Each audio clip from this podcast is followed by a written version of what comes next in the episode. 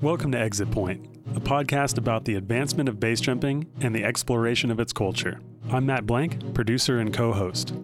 If you'd like to support this independent production, please visit our Buy Me a Coffee link in the description and leave us a review wherever you listen to podcasts. This episode, I sit down with John McEvoy and we dive into student progression and what it means to be on the path to mastery. John has devoted his life to the practice of base jumping and the development of base education. You may know him through his company, Base Gear, or run into him on exit points around the world. We're lucky to be able to record with him here in Twin Falls, Idaho. So without further ado, let's get John on the track.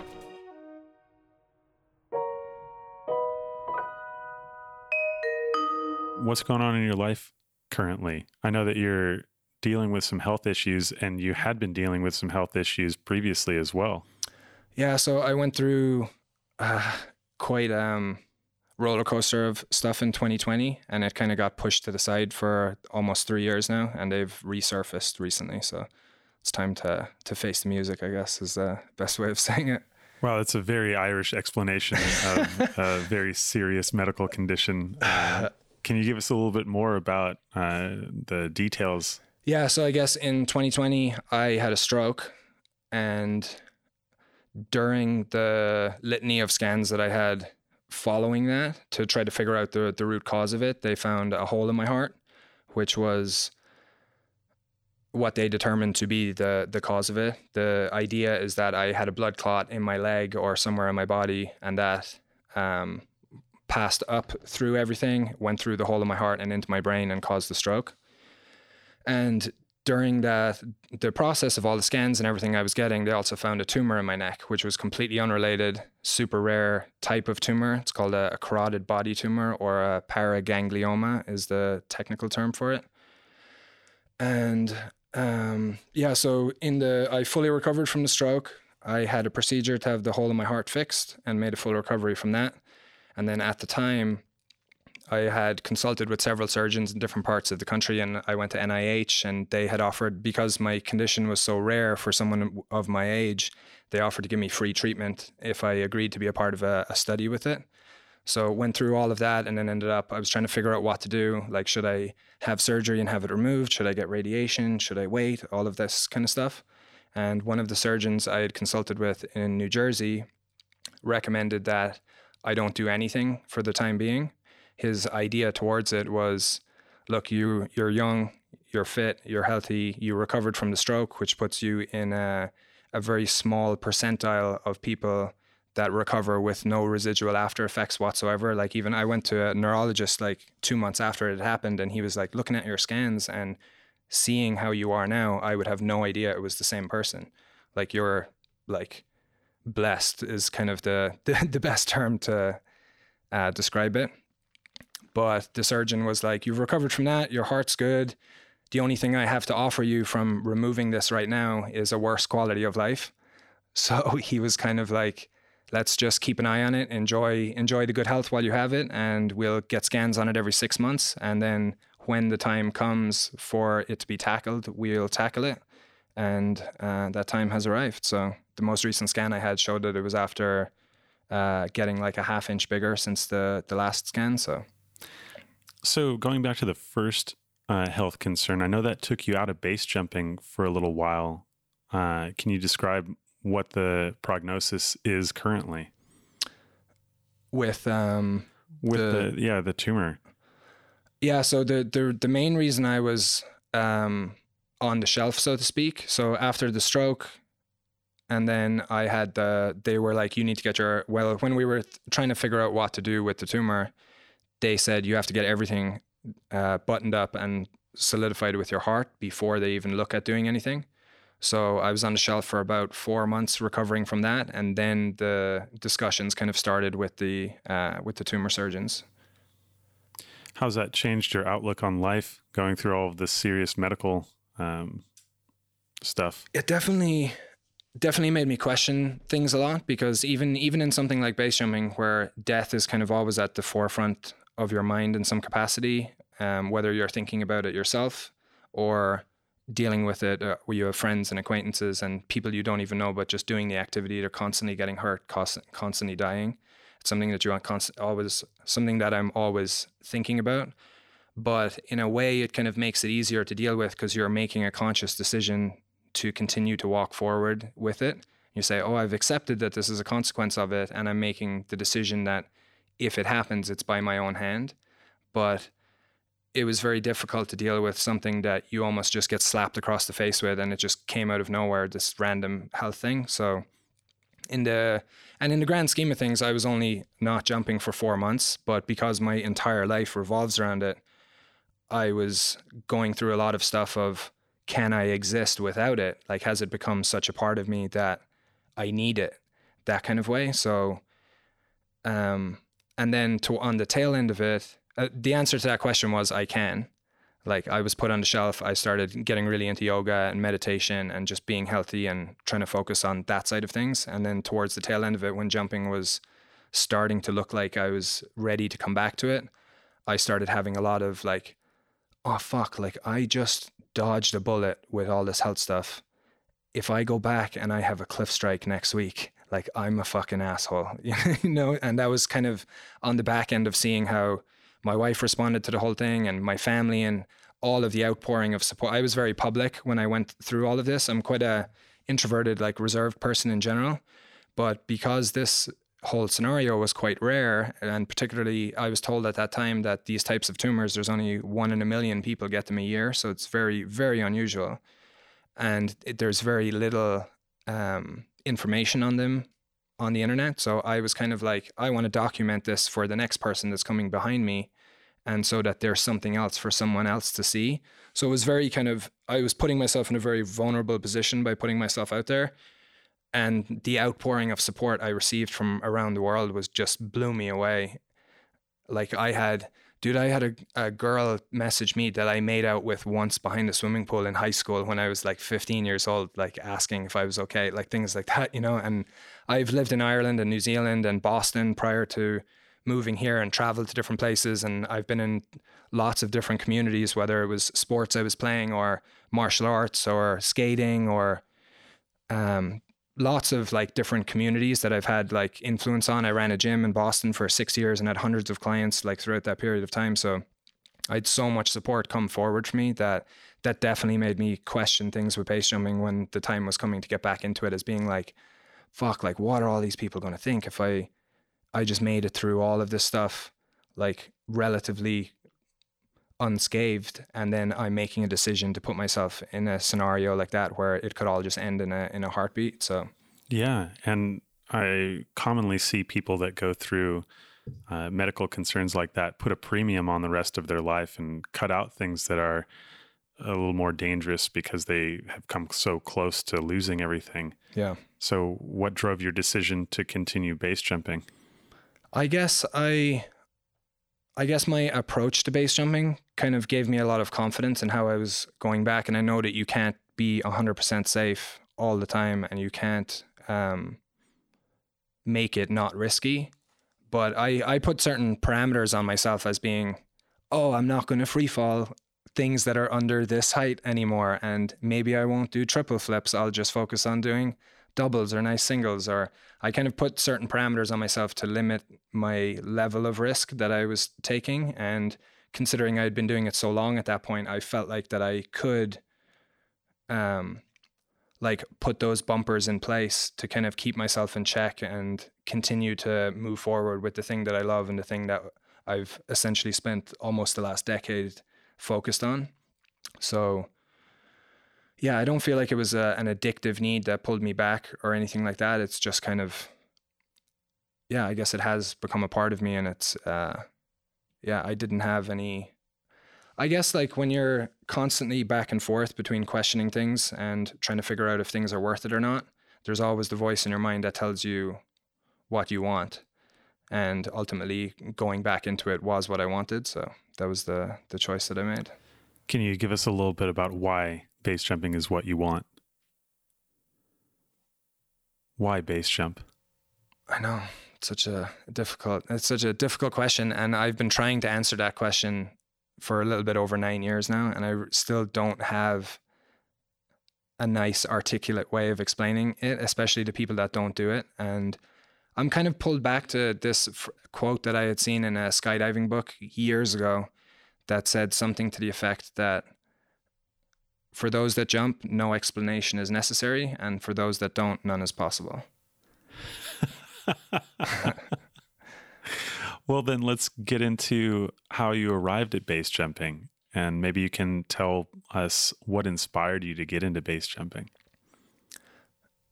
I kind of it's it feels like I went into it fairly naturally, like it just gradually got exposed to me when I was skydiving, and so I grew up in Ireland. If uh, anybody doesn't know that, know that by now, and in in Ireland, it's not like it's a third world country or anything, but there's just not a lot of opportunity for um, fringe activities. I would say the things that you can do there are like soccer, football, hurling, rugby, like just these normal, normal everyday kind of activities. So even myself and my friends were skaters growing up and we were like the outcasts of society, like wearing double XL pants with our ass sagging out and, and things like that, you know? So things like skydiving are just not on your radar whatsoever. And I had seen it on TV here and there, but it was never, it's not as in your face, say, as in the US, when you, every time you drive past a major city, there's a billboard outside it saying 1 800 skydive. And it's just so much more accessible for things like that. So growing up there, it just wasn't on my radar at all. And I was live I lived in New Zealand for a couple of years, and I just went on a tandem skydive as one of those things that you do to as like a bucket list thing. I was like, oh, this will be this will be cool. Like I like doing things that are kind of outside of the norm. And it just completely blew my mind open afterwards. Like I couldn't. I remember thinking, like, I cannot believe that that is legal. you you're allowed get on the plane, go up in the sky, and just jump out the door. Like it was just the the most foreign foreign idea to me ever. And then after we had landed and I was chatting with the tandem instructor, I was just so jazzed up and I was like, I have to do that again. Like, how do I do that again? And he explained to me, oh, you can just like pay this money and take this course and you can get your license. And same thing again, my mind just like couldn't wrap my head around the idea of it because my in my ignorance, I thought that to be a skydiver, you had to be a stuntman and you go through years of this, these progressions and training and int- intensive schedules and everything. And I had no idea like it was all these dudes, like the people who were doing it were just dudes living in their cars behind the behind the drop zone, you know. So that kind of started the process with that, and I immediately signed up for AFF and I got limited by resources at that time because I was just working in a gym making minimum wage. I was had a, a motorcycle as transport. The drop zone was an hour and a half away, so um, I didn't have a lot of money, didn't have a lot of time. I had j- kind of just started a personal training business that was starting to to take off, and I was doing a lot of work with clients on weekends at the time then. So I think at that period, I only did four AFF jumps and then it just got shelved for a few years. And it wasn't until I had moved to the US and fast forward, like lots of things happening, but I had moved to the US, started a started a, a fitness business when I got here, turned that into a gym. And then a few years into that, I was making really good money. I was making my own schedule. And it was one of those things that I was always on the computer, like researching where's the closest drop zone and what does their AFF program look like, and looking at videos of all the different AFF jumps and what you have to complete on each one to actually get your license. And when when it made more sense, I guess I kind of just went into it full on. And I was at the point where I was able to pay upfront for the whole thing. My first rig was a brand new custom everything, which wasn't great because the canopy was way too big for me after yeah after I had gotten my license. Yeah. yeah. But it started like that. So then um, during that period of time, base jumping kind of started to come on my radar. I think I saw it was while I was watching AFF jumps on YouTube. There was uh, a Turbolenza KL Tower video. I think it was from 2013, but I'm not 100% sure and the same kind of situation that happened is just my mind was melted watching that stuff, just seeing these guys doing these crazy spins and flips off this giant tower and flying away from them. And I, I, the thought I was trying to put myself in their shoes and imagining what that would feel like, and just couldn't even. And I was at the time I was so terrified of skydiving and going up in the plane and just getting out the door and that that whole overcoming the fear just associated with that started to happen again and there was this weird pull towards it so there was um, a guy I had seen at the drop zone who was wearing an Apex base hoodie. His name was Ty Crum, and I approached him and just kind of started, "Oh, are you base jumper?" and started asking him questions. And in my mind, I was like, "Oh, that might be a cool thing to do someday," and friended him on Facebook, and we would just communicate every now and again. And I'd see him at the drop zone, and we'd just chit chat. And every now and again, he would tell me about an antenna jump that they had done, and I thought it was like hearing like a bank robbery. The um, the way that he would explain it and how cool it sounded and just so foreign. I was like, "What? You guys just go out and like climb these towers and like jump off them?" And he was like, "Yeah," you know. And he gave me. Eventually, I think he was either getting frustrated with my questions couldn't answer my questions or just kind of decided it was time for me. But he gave me a copy of the Great Book of Base and read that cover to cover. So you're the one that did that. yeah, I'm the one. I'm the one person that's read that book. cover to cover. Uh, Scotty Bob's like, I think, uh, quoted on the back of it is saying, like, everyone should read this book, but I haven't, or yeah. something like that. it's actually very, I mean, it's very surprising to me how many people actually have not read it that are experienced jumpers, because it's like, it's the one piece of text that we actually have that was written for us and for whatever reason, people. Why? Why do you think that is? I have no idea. Maybe they just don't like to read, or I don't know. I see uh, uh, Gerdes get frustrated uh, with uh, a lot of us when, like, we ask him questions that are literally answered in the book. Yeah, he's, he's like, like oh. "You haven't read that section." Yeah, he's like, "Oh, that's on page thirty-six. yeah, come on. Do I have to repeat it, or can you just look it up? Yeah. So even on the on one of the opening pages in that, there was a description of base jumping, and it said it was like a disclaimer for the book, I think, and it said something like base jumping is an extremely dangerous activity. It's so dangerous that we recommend you don't do it. And when I read that sentence, I was just like, I want to fucking do that.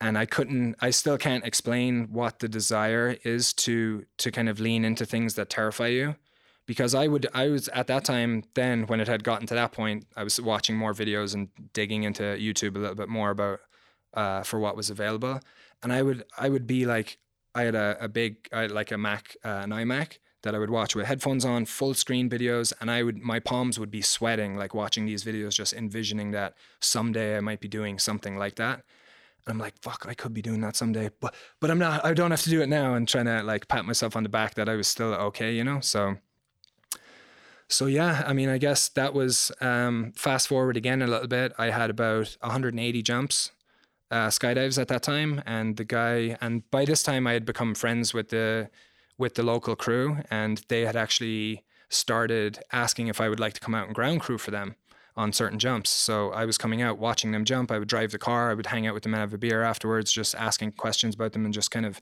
getting exposed to it a little bit more. And all the while, I was like, "Is this something I really want to do?"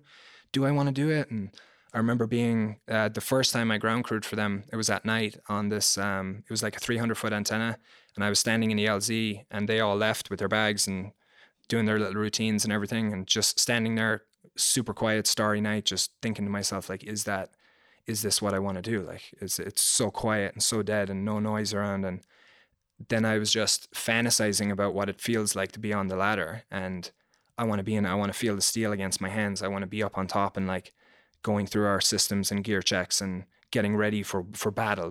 basically, in a sense like that, like this war with yourself of overcoming that fear and trying to lean into being courageous. I guess in the in the sense of some in the in the when something is just everything in your body is telling you not to do something, but you're still continuing to walk forward. Like there's so much fulfillment and value in things like that. I feel and that's the side of it that I was attracted to. I was never like, oh, the adrenaline and awesome, send it, bro. Like I've never kind of been like that. It's always just been about the the overcoming things within yourself. Yeah, that's a, a, a large part of it for a lot of people, and also there's uh, quite a bit of theory out there about how uh, certain individuals are trended towards dangerous activities like this because our society has fewer and fewer of those available. Yeah. And so like inherently there are a certain amount of us that trend towards hunting and doing dangerous things that like our our you know primal mind wants to experience and base jumping gives us that outlet. Yeah. So what at what point did it you reinforce your desire to base jump? Because I, I agree with you. A lot of people um, would you know have a desire to do it, but uh, I, I tend to think that like until you're actually out there doing it, you don't know if it's for you or not. Yeah. Um, so to build on that a little bit, I had at the time I had about 180 skydives. The the guy who I had friended originally was a packer at the drop zone, so he was always kind of at the like close to the LZ, and he was seeing me land essentially. And he said, "I've been watching your landings a lot. They're starting to look good. We think you're ready. Like if you want to take the next step." And I was supposed to come out to Twin and do kind of a traditional mentorship with um, Rich Fowler, which was the main guy back then, like the most experienced guy in the area. And it fell through. It felt I couldn't come out with them because I had a, a cousin's wedding that I had to go to that was unfortunately on the same weekend.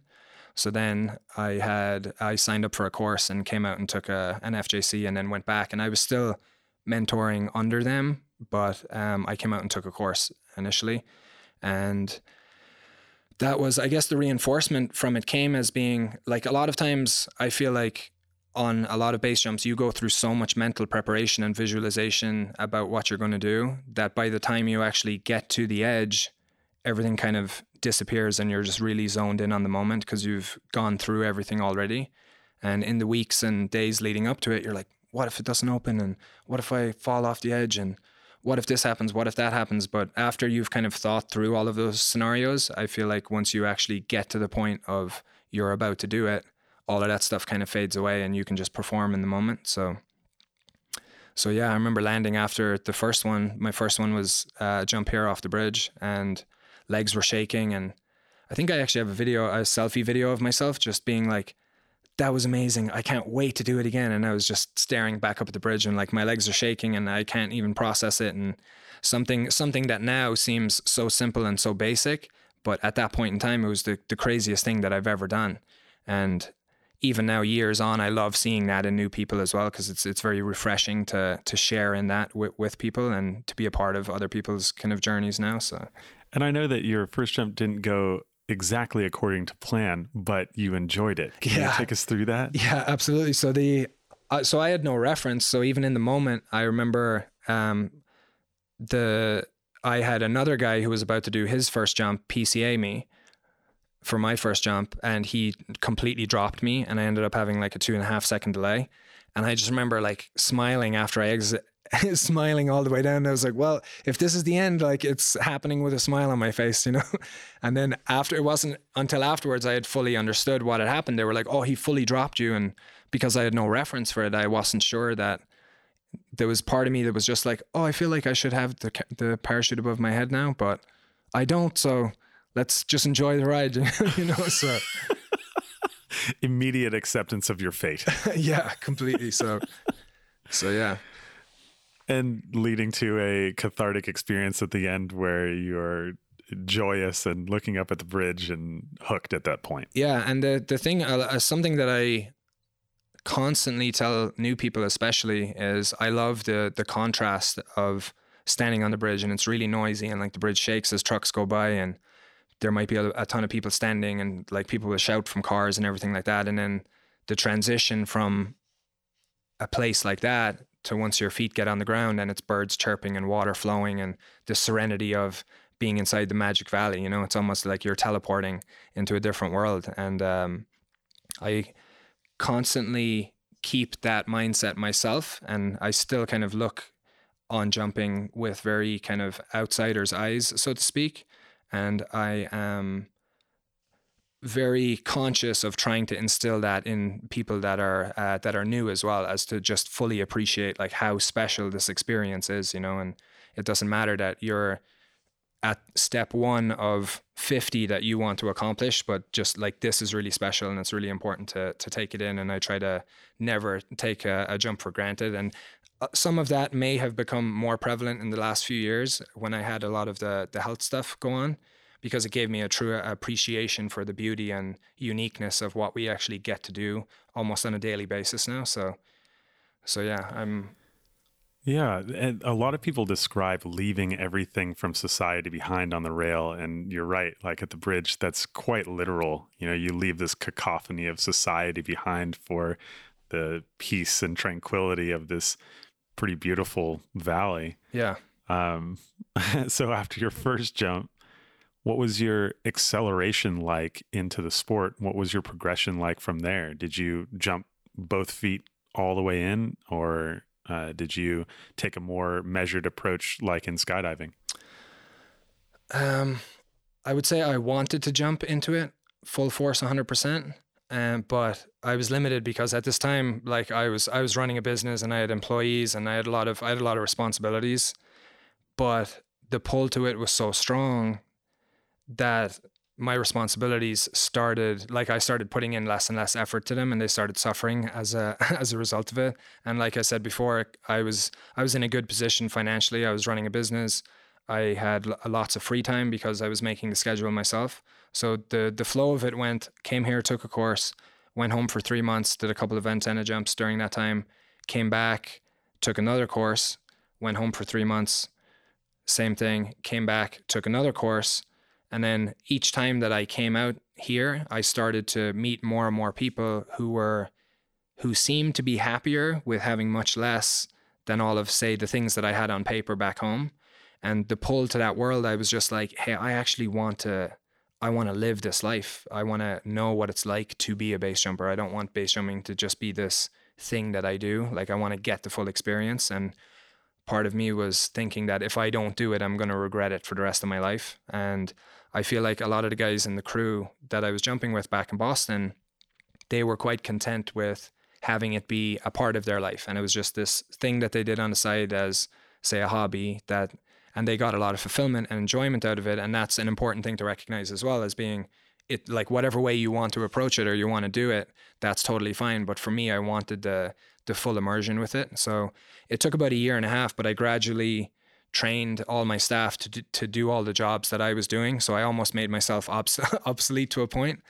And yeah, and then the day came where I sold everything, put the few belongings that I kept into my minivan, and I just drove to Twin Falls and started started fresh from from zero. So full cutaway, basically. Full cut, cutaway, yeah. Stripped away all the things that were weighing you down, and a total move for freedom. Yeah, and it was kind of um, I was it was less scary for me to do stuff like that because originally when I had left Ireland, I kind of did the same thing when I was 22. I bought a one way ticket to New Zealand and I was just like, I'm out. Like, there's more to the world. I want to go go live it, you know. And then I was living in New Zealand, and I had started to build up a life over there, getting everything set. I was working on permanent residency, and I did the same thing. Like lit, lit a match, see you later, like, and then moved to the US, and then started fresh again. So it was kind of I was I had some experience with having done it before, so I wasn't as terrified because I kind of had the mindset of this might work out. If it doesn't, I'll I'll figure I'll figure out what happens, you know. So so yeah, full cutaway. Just came here with nothing. Didn't know didn't know much. I was base jumping a year and a half at that point. I was still really really fresh. I just knew that I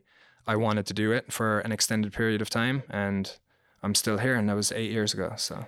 Do you have any short advice for people who are looking at that full cutaway path and still wanting to hedge their bets or wanting, you know, some assurance that they're going to be okay if it all doesn't work out. Because I, I know a lot of people are uh, wanting to do something like that, but you know they they don't for a long time because you know there's no well there's no guarantee you know and you've been successful now twice at doing that is there anything that you can offer to somebody who is considering it? Yeah, I think it depends on the. It, a lot of it can depend on the on the person because even though, even though I'm like, oh, I started fresh with nothing, I was also in positions where I had some buffer time. So I had sold my gym, sold a lot of the things, so I was comfortable for at least a year. So I had enough money in the bank that I was like, I can have fun for a while, and I don't have to figure anything out for at least twelve months. So that gave me some buffer and I don't know because in in many ways I would say that I'm quite calculated and cautious with stuff, but then I have done certain things that are quite risky with stuff like that, like moving countries and just completely restarting life when there's a very safe blanket over here in the corner and you have everything set, you know, and you have a house and a business and like you're paying your taxes and all things like that set up. So for people that are looking to do it, I would structure it in a way that it's not a case of literally I got home, packed a suitcase, and left. Like I was very methodical in how I set things up, and I was get, going on longer and longer trips to see if it was in fact something that I actually wanted to continue to do. Because I mean, with something like base jumping, it's crazy risk. Like there's no, it's not like there's jobs everywhere that you can work in base jumping or or anything like that. You kind of have to create your own opportunities. So, um, in ways like that, if you can set your job up like it's rem- it's going to be a remote gig that you can still make money and still do it, but yeah, I mean, life is really short, and you can have things that happen that will just completely mess up your plans. And um, I think there was like a, a, Jim Carrey speech or something where he was like, "You can you can fail at something you don't want, so you may as well try what you actually do want." So to people that are thinking about um, changing their life or doing something that they keep putting off, I would say just give it a shot, man. Like, what's what's the worst that can happen? Yeah, back to square one and trying another thing. Yeah. But eventually, one of them's going to succeed. Yeah, and when I uh, a real t- tipping point, I guess, with my mindset towards that was I actually did um, I did a, a two year course in architectural drafting when I finished high school, and then I got a job working in a um, engineering office, and my job was super basic. Like I would get layouts of floor plans of hotels and uh, apartment buildings, and my job on AutoCAD was to basically draw red and blue lines from the boiler, like through the corridor into where the sinks were, and like little things like that. We just get schematics of floor plans, and we did the same thing with ventilation and everything. And I was 22 at the time, and there was a, another kid who was, well, a kid. He was 35, and all he ever did was complain about his life. He was bitching about his wife, about his mortgage payments, his responsibilities, his retirement account. And I remember sitting there thinking, like, this guy is like over 10 years older than me and he's doing the he was doing the exact same job as me except he had a little bit more responsibility. So my thought process was that if the if that's where i'm headed like if the end result is being miserable i'm going to go do something else for a while and i can come back and be miserable later. And that was that was a huge thing of i started that was actually when i was 22 and i was thinking like oh i don't want to live here in in ireland i want to go and see the world and that was kind of part of the reason I uh, decided to get a visa for New Zealand and just picked up and left. And I was like, I'm going to go do this, and then I can come back later if uh, if it doesn't work out. So along the lines of base jumping again, was there anything about base jumping that gave you the resolve to move for full immersion rather than stay in your current spot comfortable and be a weekend base jumper say yeah so there was there was the pull of just wanting the experience of it and to to i was just not getting enough of it. I feel like like living in Boston, we were lucky to get like if we got three jumps in a month, it would be a good month. And there was very difficult setups with it in terms of they were all at night, they were all in places that you're not supposed to be, and eh, they were very wind specific.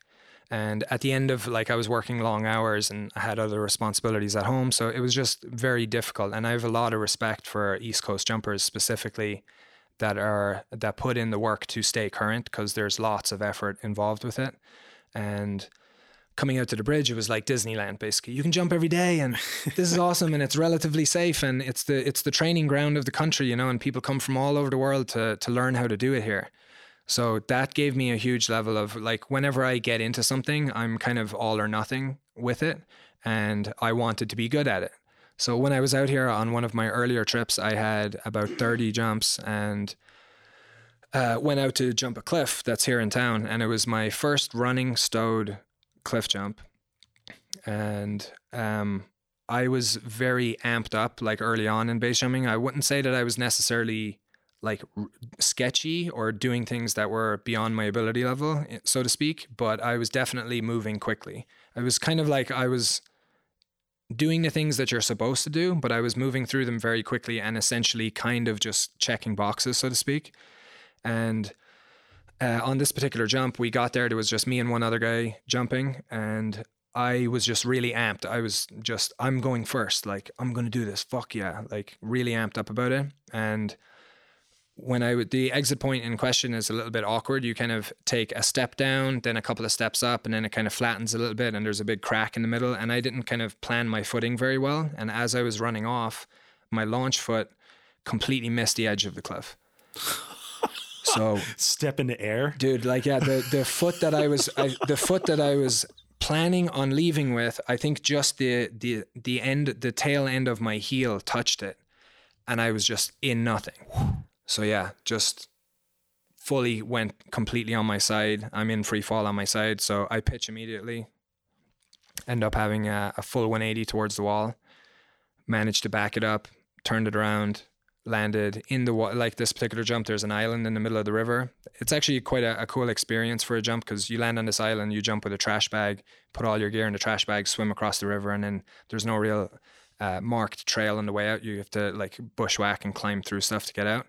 But I ended up getting away with it, and I've gone through so much mental battle, like with the with thinking about that particular jump. So this was my 36 base jump, and there was a heavy part of me saying I had no business being in that situation, like given the amount of experience that I had. But I had also the previous couple of days leading up to that, I was doing avoidance drills at the bridge, packed 180s, floaters, had put an extra brake setting on my canopy to slow it down a little bit. So when when this situation actually happened, like I remember being in free fall, everything happened in completely slow motion. I was thinking, I'm having a 180. I'm having a 180, like hands for the risers. And I was just waiting for it. And at the time, I actually used double risers as the, the correction for that. So I hammered on both rears, stalled the canopy, backed up from the wall, let one up, turned the canopy away, let the other up, pop toggles, and then flew the pattern.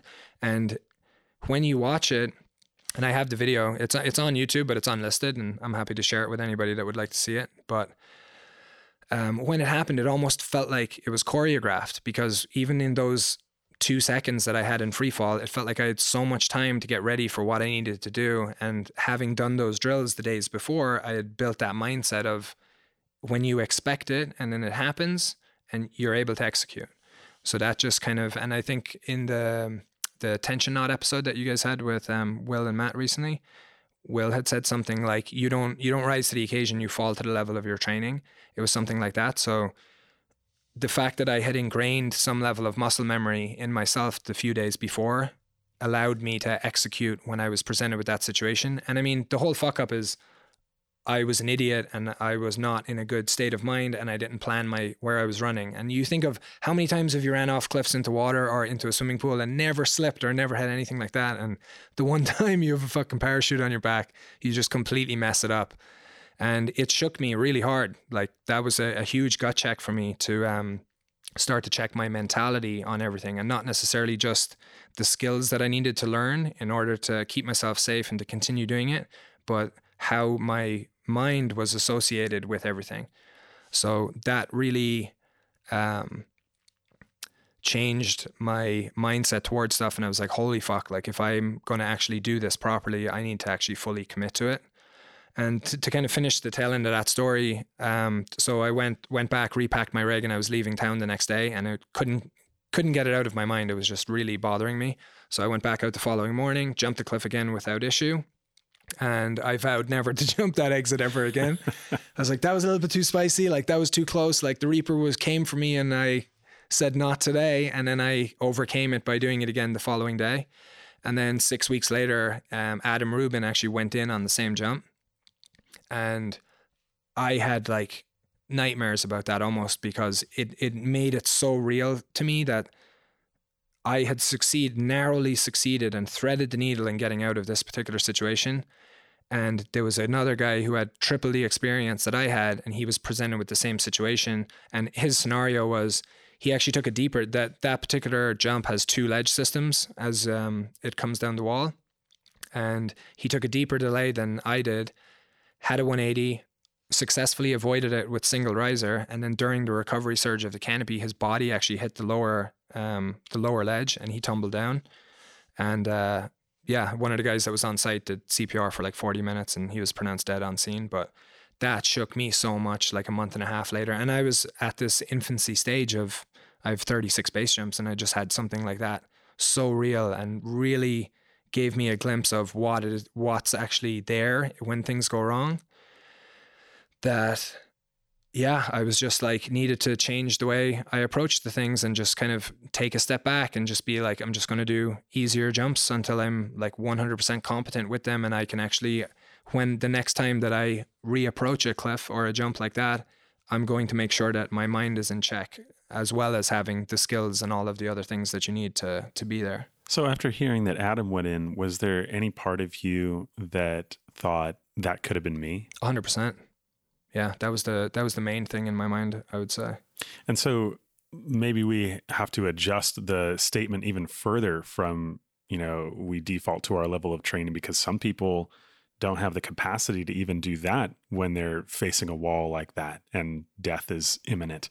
Yeah, and that was a case of if you were to I don't have the video myself, but I've seen it multiple times and watching it, he did everything correctly. Like he had a nice delay. He had a good exit. He had a nice delay. He was really fast on the reaction and he just didn't make it out. And that's kind of another thing that comes into base jumping is you can actually do everything right and you can still get fucked on the bottom end. And that's a, a really scary thing to to be able to understand and continue to move forward with it. Because most of the time everything's going to be fine.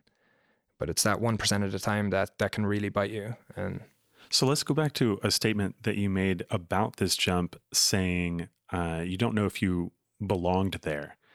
You know, after all of this, after you look back, uh, do you believe that even with your training, you didn't belong there? Was there something else that was missing uh, that would, uh, you know, basically allow you to jump that with more confidence, knowing that you do belong there?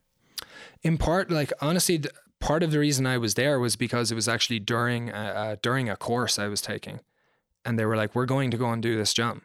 It wasn't a case of uh, something that I had planned and spoke spoke to a bunch of buddies about or anything like that. It was like I was taken there, and like somebody took the leash off my neck and just allowed me to do it, you know. And I feel like um, that was a huge thing to do with it as well ultimately like you make you all make your own decisions in it but i was very chomping at the bit that's a, a, good way of explaining it i guess is just felt like i was leashed and i just needed to be told what where i could do it you know and be like the exit point's over there and i would just run at it you know that that kind of yeah. a that kind of a way so did you lose a little trust for the community at large after uh, being taken to an object like that and then after all of this I didn't at the t- at the time. I didn't at all. Like I might look at it now with a different set of eyes, but at the time I was like, I made the decision. I fucked up because ultimately it was my my error with it. You know, like don't like what do you like?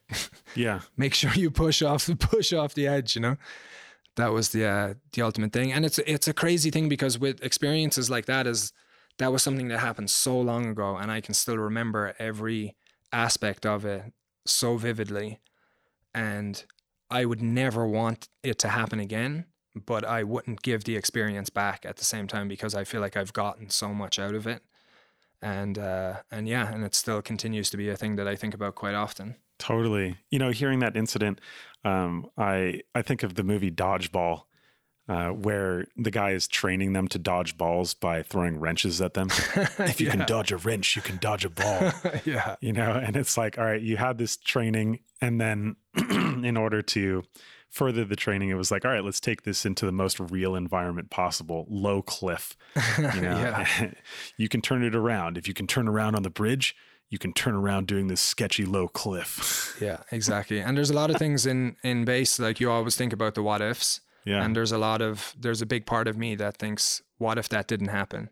Like where would I have ended up if I had just continued on that trajectory that I was on of constantly pushing and um, not necessarily checking myself. Like things could have ended up way worse. And I think, yeah, that huge gut check so early on was a huge help to me in moving forward and getting myself to to be more centered and it it honestly as well like that almost happening and I I almost die I have this situation or get mangled. I don't know. Like it's impossible to say what would have happened if I hit the wall.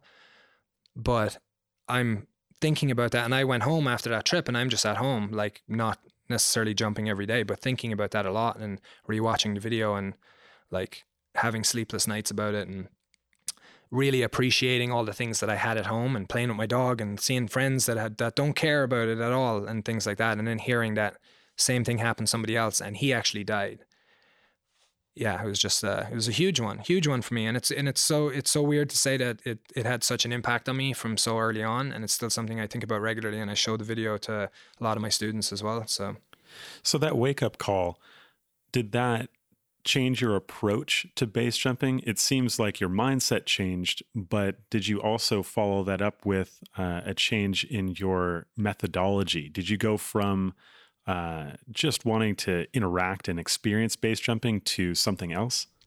Yeah. So, like what I said, um, when I was kind of just checking boxes going to speak. So, I'd say there's a lot of people that kind of they call it, say, um, goal orientated versus process orientated. And people who are more goal orientated are heavily focused on the end result. And people who are more process orientated are not necessarily outcome focused. They tend to prioritize the journey towards the goal. So during that period of time, I was like, started to appreciate life a lot more and saying, holy shit, like just jumping off the bridge was amazing. And getting to do a jump off this antenna was amazing. And it's not, you're not always just constantly seeking for that next thing. Or now I have to do a gainer. Now I have to do a double gainer. Like constantly chasing your tail, essentially. So it forced me to come back and just say, oh, what we're doing when we're doing the most basic stuff, it's still in this tiny percentile of humanity that most people in the world will never experience even once, even doing something that's so basic. So it caused me to take a step back and really kind of appreciate the moments a lot more and not necessarily give myself any uh, end point that I was seeking. I think I just kind yeah. of no, that totally answers the question, and it, it's it kind of exemplifies not only a step back, but a step forward in a different direction. Like you're changing pathways entirely.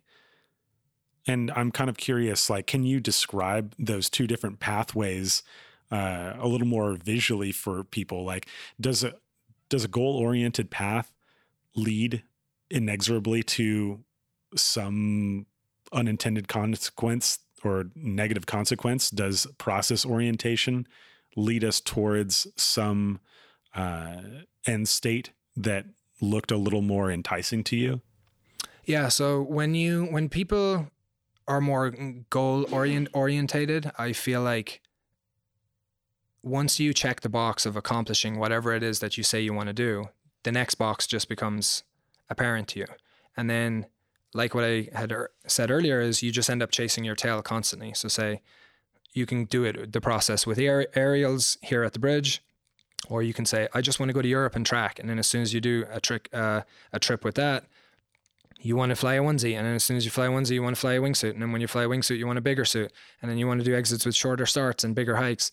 And it's good to have goals and direction and things that you're working towards, but if you're so focused on those things that you actually lose sight of where you're at and you're not actually enjoying the process, enjoying the process, so to speak, you tend to skip over those things very, very quickly, and because all you're focused on is checking that box it's not necessarily when you get to that box, you're executing so clean and so nice that it's almost like you just naturally flow past it. Whereas when you're focused on the process of things, I feel like you're fully enjoying the journey and knowing that the boxes will get checked as you continue down the path, but it doesn't necessarily matter. And I guess my focus shifted a lot towards the things that I am doing. I want to do them. I want to make extremely simple things look very easy and effort effortless almost. And that kind of goes through how you learn things and how you kind of apply the things that you've learned in order to allow them to look easy. That makes total sense. So, you know, if you're a box checker, if you're goal oriented, you might end up in a very uh, extreme situation doing something that is incredibly complicated, but you basically have only met the minimum criteria to be there. And so you're in a very dangerous situation. Yeah. Versus somebody that's process oriented is is going to fill that entire box to the hilt. And then they won't really arrive at the next uh, situation, the next danger zone, until it kind of presents itself to them, having already stepped above everything else below it. And so they might uh, not progress as fast as somebody that's uh, box checking objectively, like they're not doing as complicated things, but they're doing those uh, things with much more precision. Exactly. And when you say that, like progr- not progressing as fast, when people can understand that there's no place to get to like there's no end point with this like whenever you come into it you can continue to move forward and make things more complicated infinitely and i think that comes back to to trying to say um, i would say ultimately my main goal now with base jumping is to attempt to master it and there's this uh, sports psychologist i think he's a brazilian jiu-jitsu guy his name is chris matakas and he said something like uh, mastery lies on an infinite continuum. As a result, we will never reach the end. And the idea with that is say, I want to be able to do this thing perfectly and effortlessly and almost like the end of Mortal Kombat when you finish when you finish somebody without getting a scratch on you and the guy goes flawless victory. yeah. And you're trying to avoid the fatality, obviously, you know. But in situations like that, you can be the quest is to do it perfect, and you understand that perfection is not possible. Because even in even in a case of like if I was doing anything and even if somebody was to tell me something was perfect, I would still probably pick a hole in it just because I don't ever want to get to the point of I'm perfect and that was flawless and I couldn't have done anything better in that situation, you know? And it's not a case of not enjoying it or not having fun or uh, being excited about something happening, but I never want to get to that point of feeling like nothing can be improved upon because I feel like when that does happen, if that happens to certain people, that puts you in a very dangerous situation. Yeah. Okay. So uh, let me further uh, describe what I'm understanding. Uh, goal orientation is measured on a binary level. You either did or didn't do it. And uh, process orientation is measured on an infinite scale where you can never really attain uh, perfection. You can only continue to move yourself up that infinite scale of uh, of execution. Exactly, and like yeah, the the goal is perfection, but there's a deeper part of you that understands you'll never actually get there. And it's the it's so cliche to say but it's like it's all about the journey. And there's another cool quote that somebody had said something like uh, do you do you actually like climbing or do you just envision the summit yeah and i'm not a climber just to clarify at the start but i just love the grind like i love being a student and feeling like i'm always learning and uh, feeling like I'm on the path and I'm never going to actually reach the end the end of it. Well, let's talk about the grind for a bit, uh, and let's take this a little more practical. Uh, so, along the mastery path, um, I know that you have put in a lot of training, and you also come from a background where training is everything. Uh, can you give us some insights into what your training looked like after that wake up moment, and what you believe in training? in general in base jumping? Because I know that you've got some strong opinions about that as well. Yeah, hundred percent. So I mean, um, again, I love quotes and saying things that other people have said because they can always say it. Uh, people have always said things way better than I can explain them, and for that one, there's um, Bruce Lee had once said something like. In athletics, too much time is spent on the development of skill and not enough on the development of the individual for participation. And while like when you look at any athletic pursuit, athletes spend way more time in the gym preparing than they actually do on the field or in the ring competing. And I don't necessarily view base jumping as a sport, so to speak, because when you when you think of sports, I think of competitions, winners, losers, that sort of thing. And for us, winning just means surviving. So I don't really think it's an ac- it's very accurate to kind of put it in that box for me, it's more of a, an art, an artistic pursuit in a way, kind of more akin to like a martial art or playing music or. Of course, and going back to the Turbo Turbolenza guys that were part of your inspiration, those guys are performance artists, one hundred percent. Hundred percent, yeah. So even though I don't necessarily view it as a sport, given my background, I kind of try to approach it from a sporting mindset. And when you're going out, when people are just going out and they're always doing gnarly things or they're always just like testing themselves and they're always have to do something more complicated, I feel like you, if you switch your mindset into a sense of train, train, train, train, compete or test yourself, come back to training and just continue in cycles like that, that you can do this for a very long time relatively safely. And you can never make it 100% safe and you can never take away all of the risks. But uh, I put a heavy en- emphasis on training and the development of the person as well. And that doesn't necessarily have to say, um, be just jumping focused because your training can have many other factors that goes into it. So say you're just working out and being healthy more, eating good food and uh, like stretching, like lots of things that have benefits to your life as a whole in general can have translations into into base jumping as well. You know, it doesn't have to just be, oh, I have to go to the bridge three times a year because I have to get my training in or things like that, you know? So so, what do you believe of uh, people who enter the sport completely out of shape? Because I'll admit that uh, after I got into skydiving, I got in the worst shape of my life. yeah, because you don't. I mean, all you have to do is climb into the plane and fall out the door. You know, like you you really don't need to be athletic at all to be a skydiver. It's helpful for sure if you want to learn stuff. So, I mean, for anyone that is getting into base jumping and they're not in very good shape, I would just say there's nothing wrong with that, but it's going to limit a lot of the things that you can do. Like you're not going to be able to climb 2,000 foot towers. And if you are, like maybe the guys that you're going with don't want to wait for you or you're not going to be able to go on two three hour hikes. You're just you're going to be limited by the objects you can jump and who you can jump them with if yeah. you are not in shape. Or you're going to end up at the exit point completely gassed. Exactly wrecked. Like i've i have been in situations where i've been taking people to to jumps and they're throwing up halfway through the hike and i'll give them the out like give them the opportunity to go back or they get there and you can see that their eyes are glazed over and they're just not focused and they're they're not in a safe headspace you know? So there's a tremendous amount of benefit to having yourself be in, in good physical condition coming into it, aside from the development of the actual skills that you need to fly parachutes. So let's talk about some of those skills. Give us some of the training involved in the basic skills for base jumping. You know, are, are all of those attained by base jumping? Or are some of them available elsewhere? And then once we are in the base environment, what kind of specific training regiment do you subscribe to, or what did you do yourself?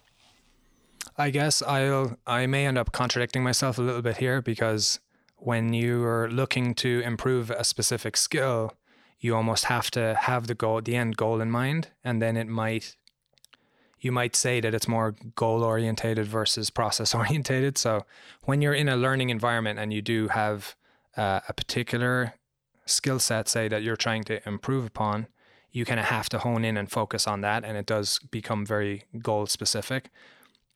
So when you're working on something yourself, you kind of, first of all, you have to expose a certain weakness that needs to be developed because within base as well, we can all say, oh, we're moving through this and living in the moment and like just trying to survive and all of that kind of stuff. But there are things that are very benef- beneficial skills to have that will keep you safe. Can you give us an example?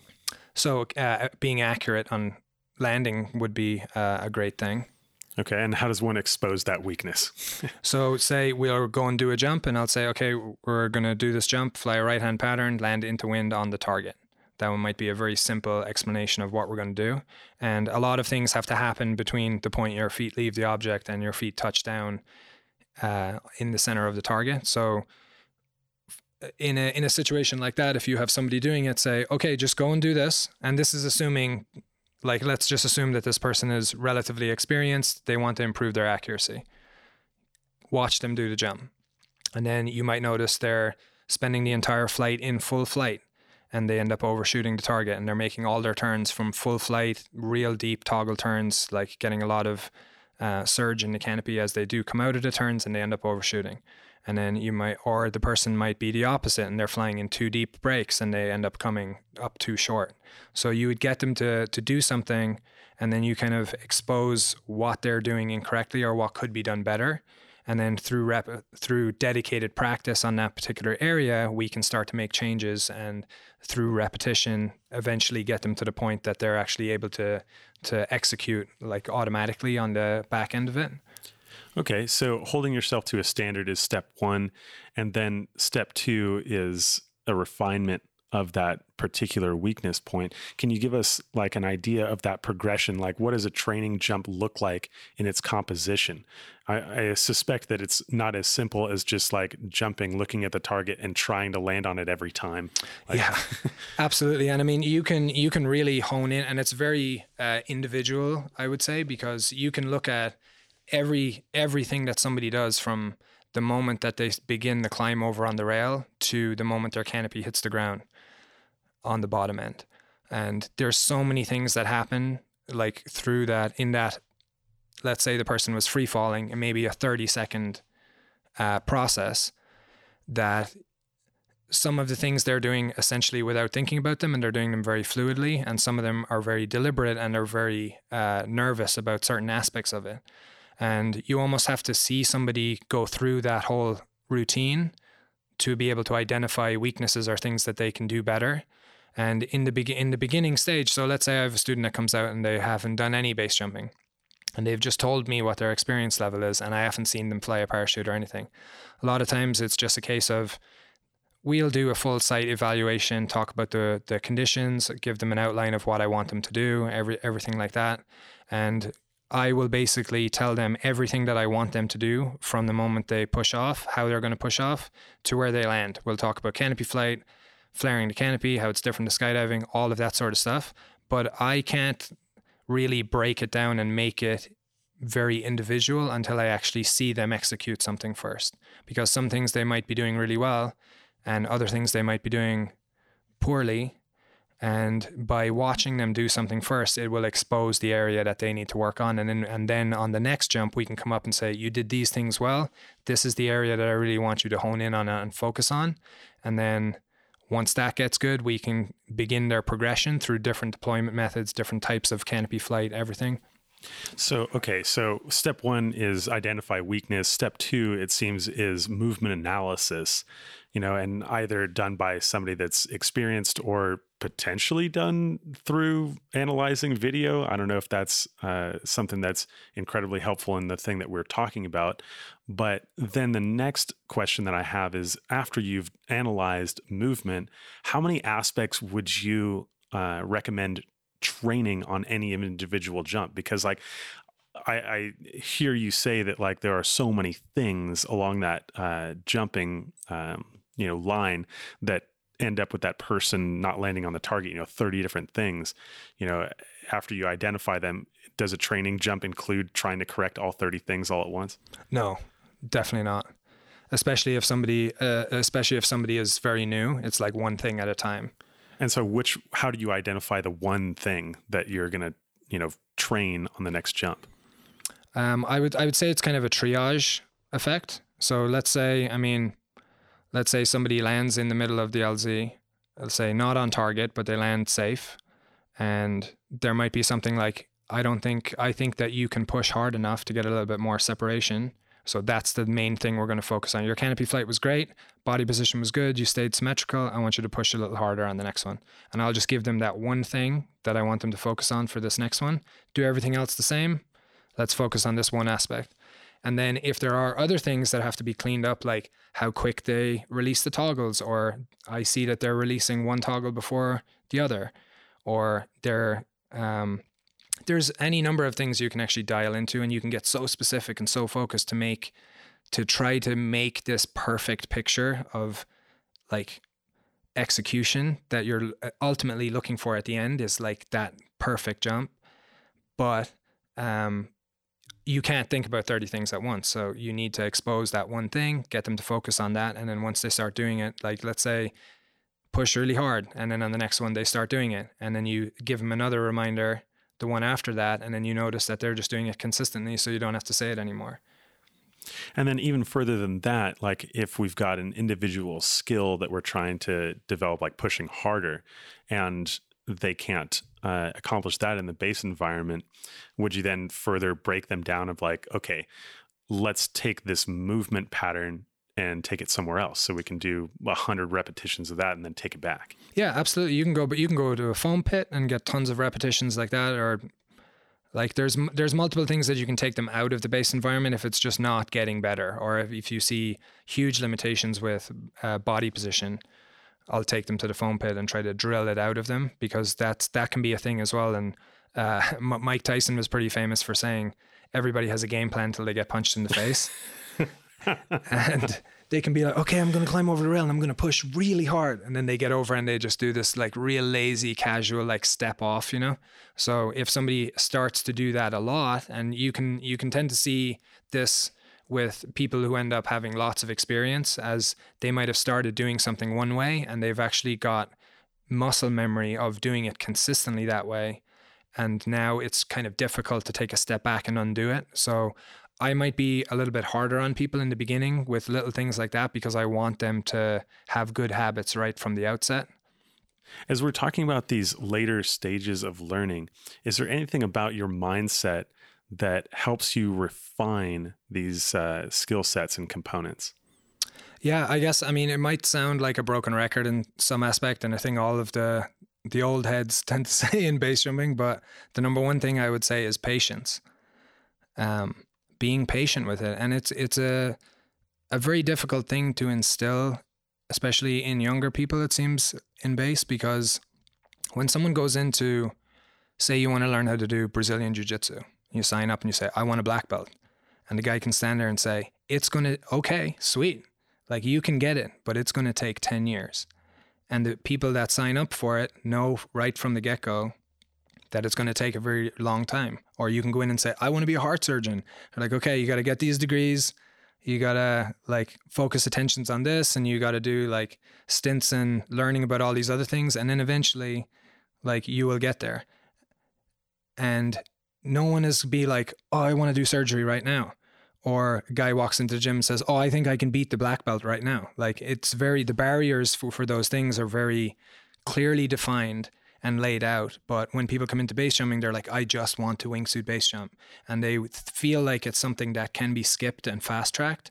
And yes, you can actually get there quite quickly if that's all that you're focused on, but there's so much value in the like enjoying the journey like we're we've been talking about already and just being being patient with the approach towards it and really kind of appreciating where you're at in the process and just allowing yourself to develop naturally and work on the skills and improve them and develop yourself and get really uh, get tons of experience in different aspects of it. Find out the type of jumping that you really like. So i mean when you first get into jumping the part that you're that you think is the one that you're going to do might end up being completely different.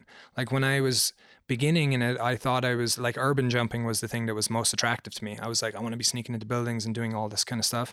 And then after getting some exposure to different areas, I found that I really like being in the desert more than anything. And then my mindset shifted towards a lot of that. So I guess coming back to, I mean, it all kind of comes full circle again of just trying to be as patient as possible, having goals, working towards them, but understanding and knowing that things take time and then appreciation for where you're at in the process. Not necessarily being lazy or just saying, like, oh, I love this so much, and all I ever have to do is get PCA off the bridge. And for some people, that's all they ever actually want, and that's totally fine as well. But so having having the patience to know that things are going to take time, appreciation for where you're at, and then having respect for the danger and the like how quickly things can actually turn around on you, I think is a, a very important thing that I like to make aware of people. And I, I feel like when when my students do when I do have students come through, I try to give them I consciously try to give them a heavy balance of high fives and chest bumps as well as reality checks.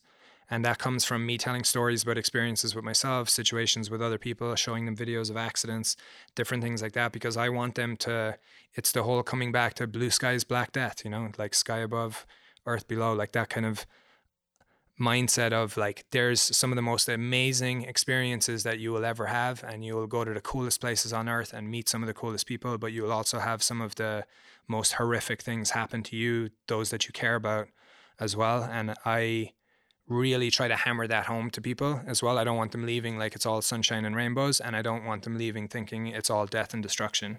Yeah, it's all in balance. Yeah, everything everything is uh, has its polar opposite, right?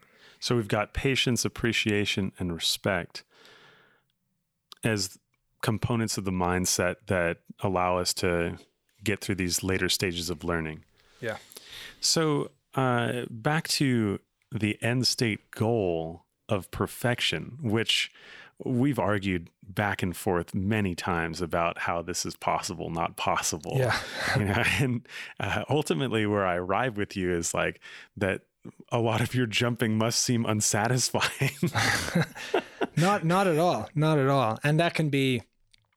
Yeah, I don't ever want to be, come across that way either because I'm loving every second of it as well. You know, man. And some of my, even my like just routine jumps of my my routine on a like assuming the weather is good and I'm in twin and I'm not uh, working will be go out to the bridge and do two or three jumps every morning. Most of the time it's pretty early around sunrise and I don't see a soul and yeah, the, some of that at like being down like the whole contrast of the noise of the bridge and the serenity of the valley and having that experience by myself like still fills me up so much and I love every piece of that just as much as I might be upset that I didn't hit the target, like in a way, but I'm not actually angry or I'm not actually upset. I'm just like, ah, could be better. And it's all it's always that little nudge of a, a gut check, just being like, yeah, you didn't do it perfect, you know, and don't ever think that you did. And that's kind of just a sense of not allowing yourself to ever become complacent with it.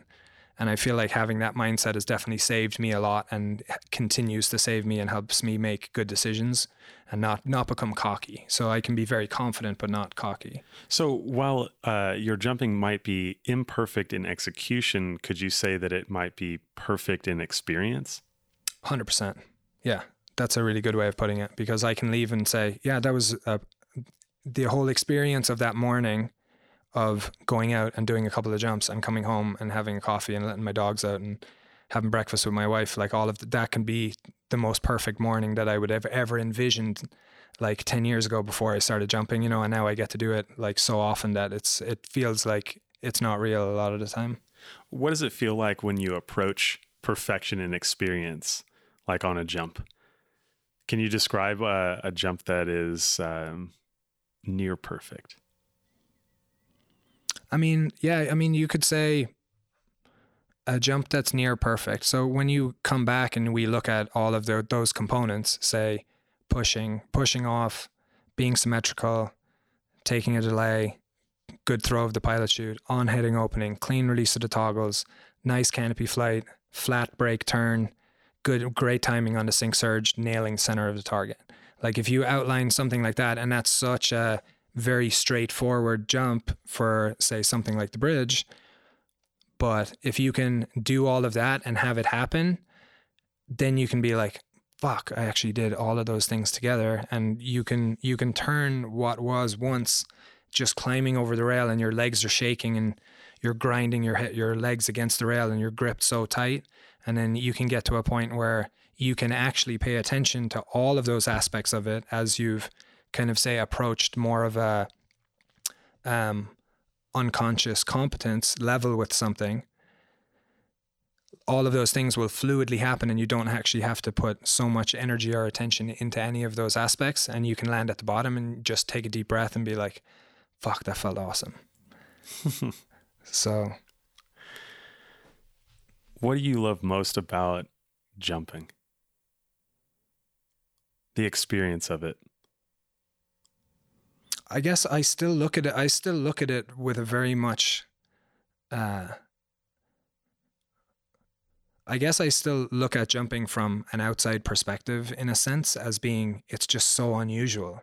Like what like it's the the idea is still so foreign to me that we get to jump off something with a parachute, experience what it feels like to have the speed build up and then have this magic device above your head that's going to help you get to the ground safely, you know it's um yeah it's just it's yeah a, and and you said that it's indescribable for people that have not like gone over the edge and done it but i've heard you on previous occasions describe what it's like to be in that zone. Can you give us uh, a little bit about you know what it feels like for john to jump off of the bridge? Um, is there something that happens to you in that moment that is different than when you're navigating your everyday world? I would say the intensity of focus that base jumping transports you into almost immediately when you step off is so surreal in a sense as being it's crazy like to me it's still it's still a crazy thing to that how much information you can process in such a short period of time and how aware you can be of absolutely everything. It can be as subtle as something as you just notice the noise of the the dirt releasing from your shoe as you push off or you feel your pins pop or you can actually hear your bridle feed out when you release it and just being so present in those moments and understanding how much is actually going on in just a couple of seconds it's um it's a, a beautiful thing and i mean i've i've gotten pretty close to having similar feelings at like the end of a yoga class or certain intimate moments with with people, but base jumping is it's still the one thing that gives me that feeling that I just that you can just immediately teleport into it. I've made jokes before saying it's a shortcut to enlightenment, you know. Yeah. And I often have uh, tourists at the bridge, especially saying when they'll see us packing, they'll say something like, "That seems like a lot of work for just a couple of seconds," and I'm, I just think I don't usually respond to that one, but I'll be thinking to myself like, "Those are the best seconds of the day, man." So yeah. As short as it is, it's very intense and um, yeah, I absolutely love it. Also sounds like you almost said that it's better than sex. I don't want to. I don't want to get in trouble answering that one, so I'll say no comment. okay, so it's it's the awareness then, and in those couple seconds, uh, time, the couple seconds that it takes, doesn't really seem to matter, does it? I mean, when you're in a state of total awareness, it's almost infinite. Yeah. It's like it expands and slows down and it's uh yeah, it's a crazy thing. And I mean that's in in slider down, it's still very quick and uh, intense and everything happens very quickly and you have to make decisions very fast and you like sometimes the game plan just goes like you can actually have everything is laid out what you're going to do and then it completely changes you have a 180 and all bets are off and you have to rely on something completely different so um, yeah, that's a being able to adapt to the moment is a is a huge thing with that as well. Now, before we get too high order on the philosophical components of base jumping, I do want to get a bit practical with you uh, and talk about your profession. You chose to uh, educate base jumpers, and right off the bat, why did you trend towards that? Why not just continue on your own master's path? Like, what led you to want to get into education? I think that it was it's something that's kind of I guess it's ingrained in me at this point because I was in I was uh, a fitness coach and strength and conditioning and Olympic weightlifting and I was coaching that for almost 12 years. So I think it was kind of it's been naturally ingrained in me and a very long time ago I kind of uh, started having a personal affirmation or mantra, I guess, of I learn what I can and I share what I know. And I get a lot of value, I guess, out of trying to pass on things that I've learned and help people maybe not make the same mistakes that I did. And um, I love being a part of that as well. Like I was saying earlier about sharing in the the stoke with somebody after they've just been PCA'd from the bridge. And it's even in skydiving, like sitting in the back of the plane watching tandems go out the door, like I'll never get tired of that. Like I love it because it transports me back to what I was thinking in that moment, you know. And I know that for most of humanity or most of the people doing a tandem skydive, that's a one in a lifetime experience. And I think it's really like when somebody is coming into base jumping, I really like to kind of provide a good place, well, what I feel to be a good place for people to have an experience that's so unusual and so crazy and try to do it in a semi controlled manner.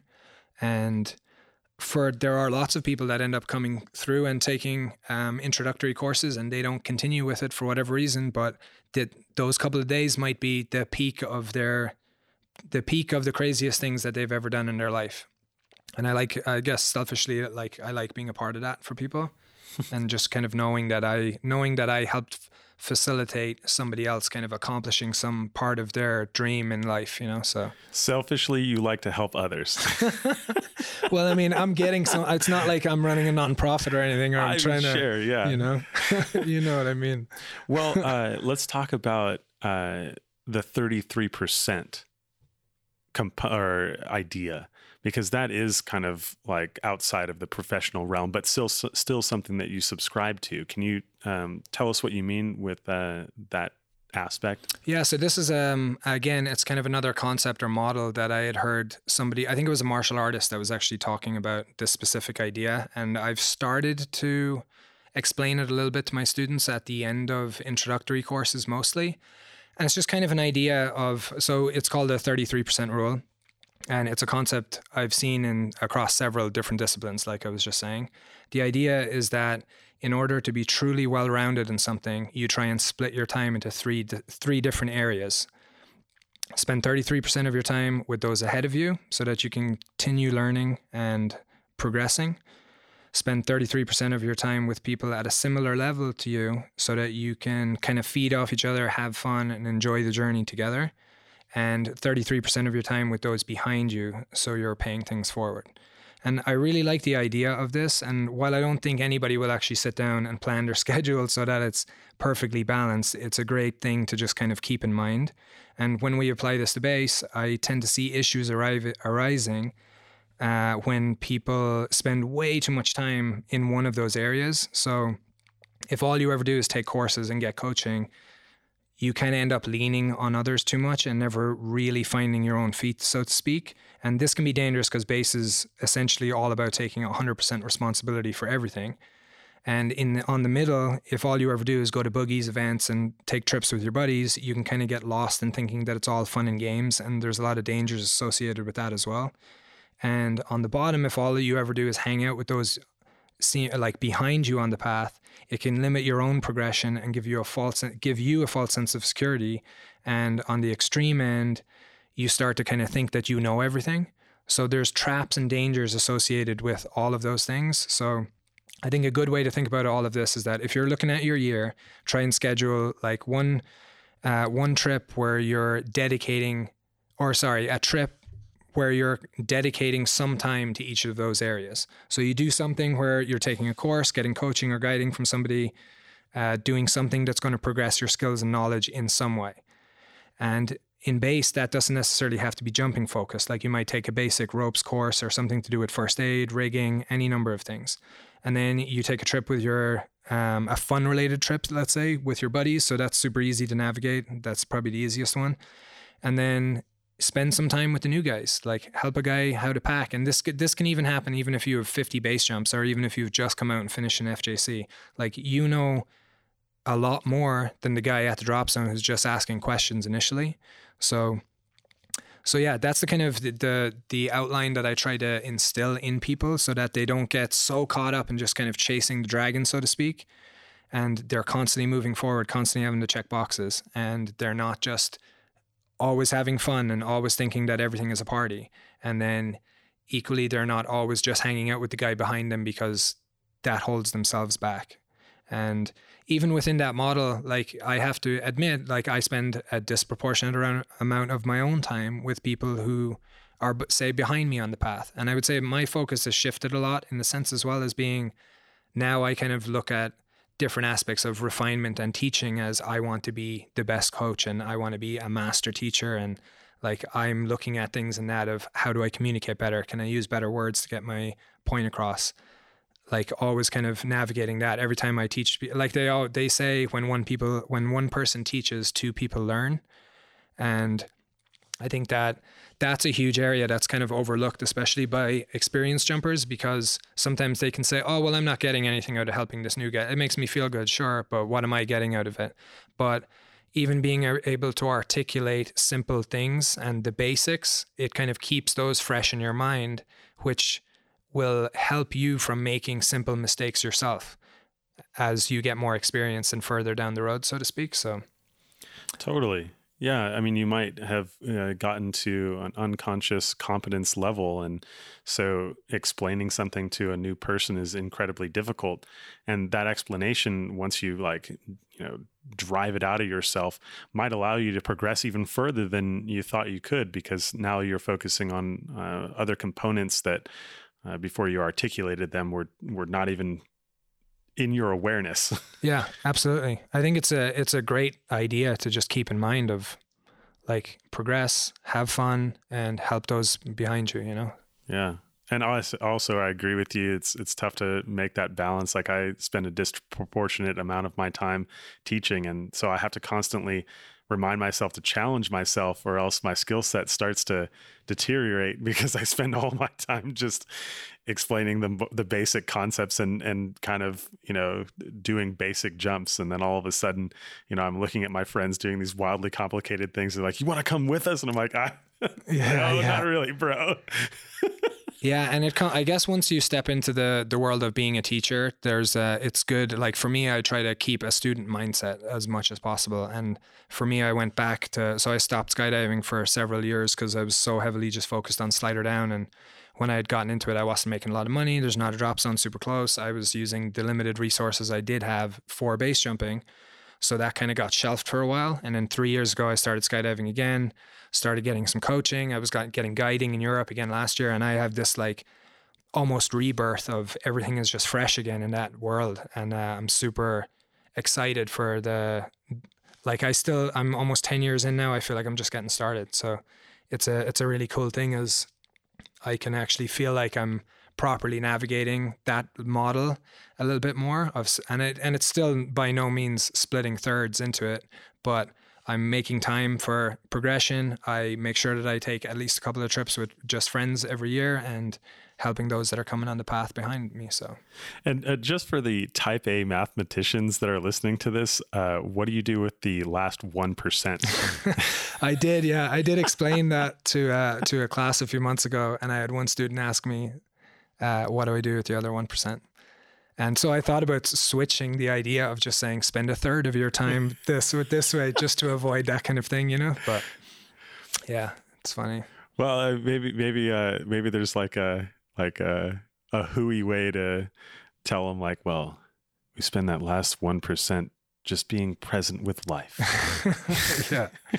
But that can even be, I mean, that can be a build on thing of thinking you can do stuff perfectly. Like you can have this, I have like a 15 minute laid out talk that I give to people with that. And I'm like, oh, this is so on. And I used all the right words. And I'm going to, everyone's going to love this. And yeah. then I finish talking and that, that, that, that person that. says, what about the other 1%? And you're like, you're like, you, you just showed me that clearly it's not perfect. And clearly I could have explained that a little bit better, more specific to you. And it's a, like teaching is a very dynamic thing. And you have to be like a chameleon of sorts because you're dealing with very extroverted people, very introverted people, and trying to figure out a flow that will fit that person the best is uh, is a, a, fun challenge for me, and I'm I, I really like that aspect of it as I really don't know what I'm going to get until the person shows up. And sure, I've had conversations with them, exchanged messages, and I guess I have some kind of an idea, but in terms of temperament and mentality and seeing how people deal with fear and how I can better communicate and does this person need me to actually show them physically me doing it first or do they need to get their hands in and get dirty or do they need to listen to me say certain words? And I, I love the the challenge of all that stuff so. What if uh what if you threw it back at that person and said like uh question common wisdom that's what you should be doing with the last one yeah. Congratulations. Yeah, you passed. Like you here's passed. I should just give the person a black belt when they say yeah. that. It's like, yeah, here you go. You've done it. so uh, now that we're on the topic of education, uh, I'd like to get your opinion on the lay of the land in base jumping when it comes to education.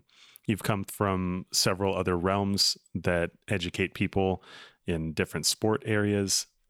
What does base jumping look like to you? Yeah, that's um, a very good question. I think that so now it's very different than even 10 years ago when I was first looking at starting, but I think it's kind of it's the best it's ever been and it's also the worst it's ever been. So, I guess to clarify those things, I think it's the best that it's ever been in terms of there's more knowledge available now than there ever has been. The equipment is better, there's more people doing it than ever before. There's more people teaching it than ever before. There's lots of um, site access and all of those kind of things. I guess that doesn't come into the educational landscape, but essentially we're now kind of at the point in base jumping where there are lots of, or I wouldn't say lots, but several people who have been so committed to it that they have they are able to dedicate their lives to it and actually make a living from teaching it And I think that that's an awesome thing because when somebody can, you want these people, like if somebody loves something so much that they want to commit their life to it, and they can be re- like you want them to be rewarded for their effort so that they continue to be committed to it and they continue to be able to pass on that knowledge. And i think that that's a great thing because now you have a lot of people that are like at the top of the game or like the people with the most jumps in the world like th- people like miles and sean and people that have just like really made a high level name with themselves, like say Scotty Bob and wingsuiting. And then these people kind of reach a point in their own career and they turn around and they start passing on the knowledge. So in other activities, like we have mentioned Mike Tyson a couple of times, if you want to become a boxer, there's little to no chance of you ever going to a gym and he's going to be your trainer. But you can get the similar kind of caliber of person in base jumping to be the person that is like showing you how to set up a handheld for the first time. So I think it's great in terms of um, there's a lot more of that that kind of um, in that kind of thing available now. But it's also kind of the worst because with anything that is still in, very much in its infancy, so base jumping is like 40 something years old, and there's no regulatory board or associate like associations that are communicating with each other are setting standards for everything so everyone kind of does things their own their own way and essentially i mean all you have to do to be a base instructor is convince somebody to give you money and like uh, like the reality of it that's exactly what it is you know we have no accredit- accreditation or certification or have to pass any tests or anything like that so when i say that it's also the worst that it's ever been you do have people like that that just don't um, have any background in it and they're going out trying to trying to essentially say skip the steps of like putting in the grind or putting in the time and then coming out on the back end and trying to um trying to teach it so. So help us out a little bit. Uh, how do you tell the difference between mike tyson and some hobo at some random gym? How do you tell the difference between quality education and snake oil sales? Yeah so i mean it's a very difficult thing to quantify, I guess, because what's good and what's bad will be different for to different people. You know, one guy he might be an amazing athlete but a terrible coach, and another guy might be an amazing coach but a terrible athlete. And it's very difficult to differentiate between them because it's not like the best guys are on TV or have these like high level celebrity presences. But first thing I would do is talk to lots of people, and I wouldn't necessarily say like because base jumping is such a small community, it's very easy to get an, an opinion on somebody by asking. If you ask five people about somebody, like see what kind of a reputation they have, would be um, a good start with it, and not necessarily as well. Like the the thing with courses and everything is that anytime somebody finishes a base course, assuming that they are uninjured, it would be very unusual for somebody to come out after finishing their first weekend of base jumping go, "Oh my god, that sucked.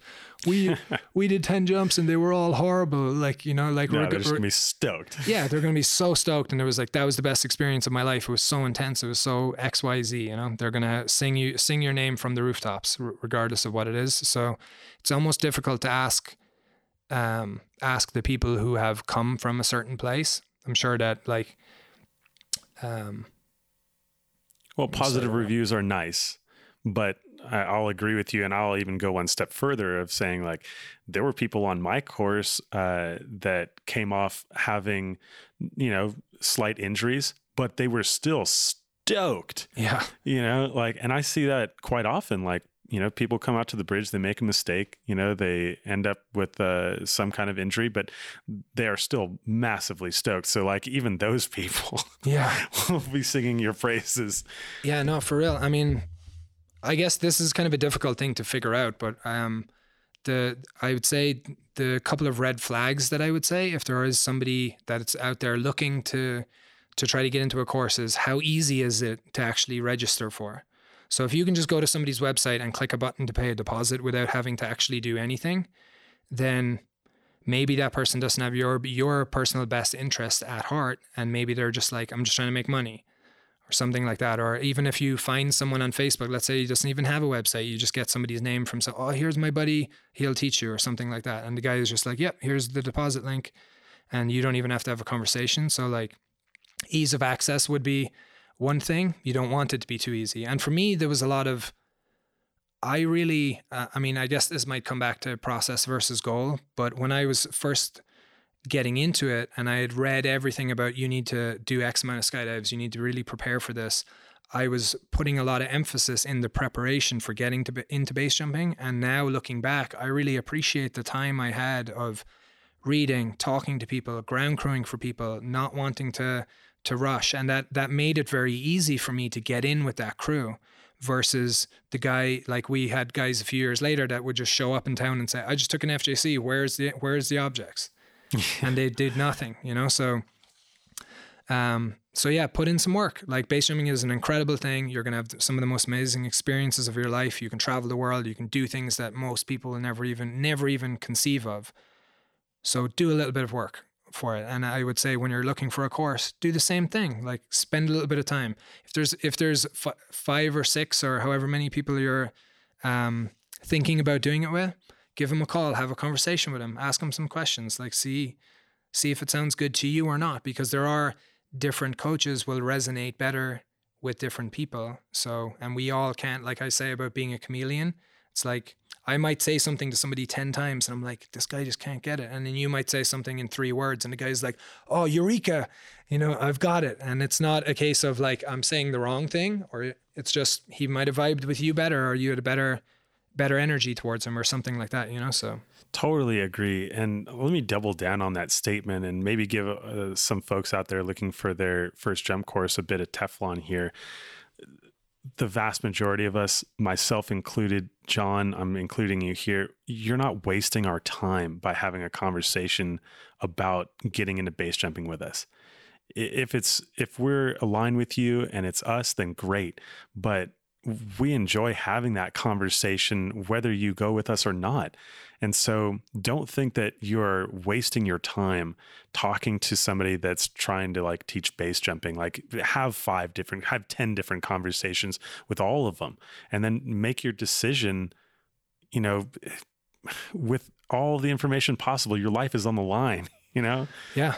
100% and most i'd say most people that are doing it are willing to have that chat with you you know yeah. so yeah, put some time in. It is literally like your life is on the is on the line, so you should feel comfortable with whoever you're coming out with. And yeah, how easy it is to get in front of that person is the first thing that I would kind of say. Another red flag that I would say is what kind of a schedule their course operates on. I know that um, some people are very heavy on on preparation that you have to do prior yeah, like you you kind of fall in that category as well as like you require, I would say, a lot more. You've such a high standard for what your students have to do prior to them getting started. Some people might just be like, show up at 5 p.m. on Friday, or meet me at the bridge, and they'll and that's as quick as things kind of can turn for them, you know. Um, and looking at the schedule is a is a huge thing as well. It was like is there flexibility in what you're going to end up doing? Or is it kind of like this is what we're doing on day 1 this is what we do on day 2 and it's very regimented? So that can be quite difficult if you're coming through and the thing everything is set because you're all individuals coming out for different reasons and you're different ages and you have different athletic backgrounds and you're doing it for different reasons. So i feel like having flexibility to be able to adapt that for people and to give them the best experience possible and not saying you're in town. This is what we have to accomplish before you leave. And then if we don't, like that's on you. Like I'm going to do everything I can to get all these boxes checked.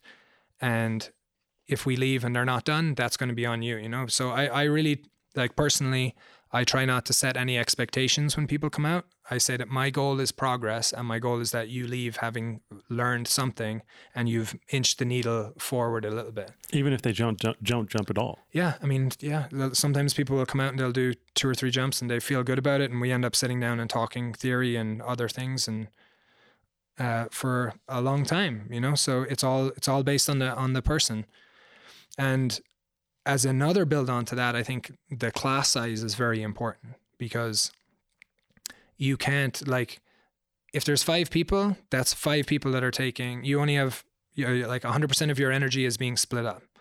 So you can't watch a certain number of people or you can't give like a large group of people individual attention And I know that it's one one sense of when somebody is jumping, it's only one person's jumping at a time, hopefully. yeah. But it's still very difficult to navigate. And then even in large groups, you have different types of personalities. And same thing that I was just saying: age, athletic background, reasoning why they're why they're there. So it's very di- like if there's large groups, it's very difficult to kind of control and it kind of just becomes a logistical thing that you're trying to run versus it actually being helping that person that individual person progress and actually become a competent jumper so totally and i've found that like past a certain threshold uh, group is is important for reciprocal learning. You know, if you only have one person, like, yeah, you can give them all your attention, but they don't have the opportunity to learn from other people's mistakes. And then, like you said, if the group gets too big, now it's just logistics and it becomes like a very militaristic approach because you have to get all these people from point A to point B and it's go, go, go. 100%. Not really like teaching them anything critically. You're just following a roadmap and a prescribed set of instructions and then you get out of that going like okay what next? I haven't really made any decisions for myself here. Yeah and the and the herd mentality will take over you know? And sometimes that can be a good thing because if you if you're like there's a fine line to walk between challenging you're challenging yourself and making sure you're facing your fears and trying to break down those barriers and another one of oh well that guy is going and I don't want to look like a pussy in front of him so I have to go too so yeah. you, and even if you try to make it known that you're not pressured to do anything, don't feel like you have to follow that guy. Even if you say all that stuff from the outset, they're still going to feel pressured. If one guy is like, I don't feel too good, I'm going to sit out, he's going to feel kind of weird about it, you know, or girl, or whoever it ends up happening to be. So I like to, personally, I like to have small groups. So it's, there's less of that kind of a thing going on, and you can actually give people more individualized attention. And it's okay to, like if one person is moving to doing stowed and I think the other person needs to do a few more handhelds to become competent at it, they don't feel like there's a, a, huge like it's not one person being held back and four people have moved forward. You know, different things like that. So. Okay, so let me pack this up. Uh, first of all, uh, as far as the educational landscape, it's the best of times and it's the worst of times. Yeah. uh, as far as like getting the best experience, the first thing that you advise is talk to many people who have gone through all of the courses, try and get a wide variety of opinions. Um, and then, second, talk to all of those people personally that are offering education and have a conversation with them. Uh, then, keeping an eye on the uh, class size, keeping an eye on the schedule that you're expected to maintain during, um, and keeping an eye on the friction uh, that uh, you see getting into the course. If it's too easy, if somebody just hands you a loaded weapon and goes, "Yeah, let's do this thing," yeah, then you should be concerned. yeah, you know, and that's yeah. that's an interesting. I, I you know I want to center on that one just for a second because it's hard for a lot of us to not see that as somebody supporting us. You know, we want this thing, and they're like, "Of course." I will not gatekeep you at all. I will give you everything that you want right away, instant gratification. And, you know, it's hard not to see that person as caring about you. But do they care about you? Probably not. Probably not. Yeah. Like, you know, all of my all of my healthy experiences that were extreme and emergent behavior came with explanation. They came with, you know, intention. They came with somebody dedicating themselves to preparing me for that thing and not just like tossing me into the fire unknowingly, um, you know, in that state of unconscious incompetence. Because while I didn't know what I didn't know, that person definitely knew what I didn't know. Yeah. yeah. And it's, it's a hard thing as well, man, because the, to sit here and say I make I'm making a living from base jumping, from teaching base jumping as well, and to turn people away or to say I don't think that we're a good fit for each other or not or having a barrier for entry with certain having certain requirements and everything. It's a weird thing because it's not like I want people to not base jump. It's just kind of a, a testimony to saying like I'm not in it because I want your money in my pocket. Like I want things I want yeah. like yeah, I don't want to waste your money or time. You know, it's not about uh, saying no, it's about saying yes to where you are currently. You know, and I, I don't think that that's inappropriate at all. Like, you know, that that does seem like a marker of somebody caring when you approach them and you say, Hey, like, you know, right off of AFF level one, let's say, which was me. Like I was in uh, Todd's office, AFF level one. Yo, nice. dude, give yeah. me this base rig, right? Nice. and he's like, you know, we'll talk about base equipment because that's where you're at. You know, you want to tour the factory, come on down, you know, and I'll talk to you about all this stuff that's going to be helpful for you moving forward. And then uh, you're going to go back and you're going to get an A license and you're going to go get some more skydives. And, you know, we'll continue to help you, but we're not just going to hand this over to you because we know that long term that's not going to be healthy for you. Yeah. And that's great. And it's, it's always so um, nice to know that like people that are out there that are making a living from it and that they're like, they're literally trying to pay rent and keep a roof over their head. And in a sense, like they want your, your business they want to be able to help you out, but they're also going to say, yeah, not yet. And it's not like I had a kind of a, a conversation with Scotty about this a few months ago when we were saying it's not like it's not like we gain anything from you going and getting more experienced or becoming more proficient at flying a parachute, you know? That, well, we do gain in the sense that we get a better student, but it's truly a case of I don't want to drive you to the hospital. Yeah. Like I don't want to have that on my conscience number number one and i don't want that for you number two either you know so yeah, yeah, just put in put in some work yourself and then come back. It's going to be here and it's going to be better and better. And as as well to come back and say like it's the worst that it's ever been as well. I think that when you like I've come into it from a training background in say sports and athletics that have been trained for hundreds of years. And the the ways to train for those things have been pretty well laid out. And I feel like base jumping is getting to the point now that things may actually start to develop a little bit where you can put some kind of standardization at least on the teaching end into things and it would be of huge benefit because now we're starting to see okay, there's lots of people teaching first jump courses. What do people do after the jump courses? Do they just finish and you have 15 jumps and now you're released into the wild and you go jump buildings? So there's a whole hole in the game there. Or what am I? Uh, do I just need 200 minimum skydives? Is that all I need? it doesn't matter what I do. I started swooping when I had 30 jumps like versus the guy who's flying boats or he went and did crew for 200 jumps or different things like there's all these different and it's like okay there's a hole there and what you can do in skydiving specifically to prepare for base jumping. And these things are starting to become known to us now and more of the more of those holes will become exposed the the more mature that base jumping becomes as we move down the path. So i think it's a really exciting time. Yeah uh, I want to add one more aspect to uh, the piece that we were just talking about when it comes to uh, telling people where they are or sharing with uh, people where they're at in, t- in terms of the progression. And um, I think it's important for everybody to learn how to differentiate between somebody that is holding you back because you're threatening their ego and somebody that is slowing you down because they want you to succeed. Yeah. And those two can look very similar sometimes, but uh, if you just spend a little bit more time talking to that person, you'll get a sense of exactly what they are trying to accomplish with you. Yep. I think that's a great point.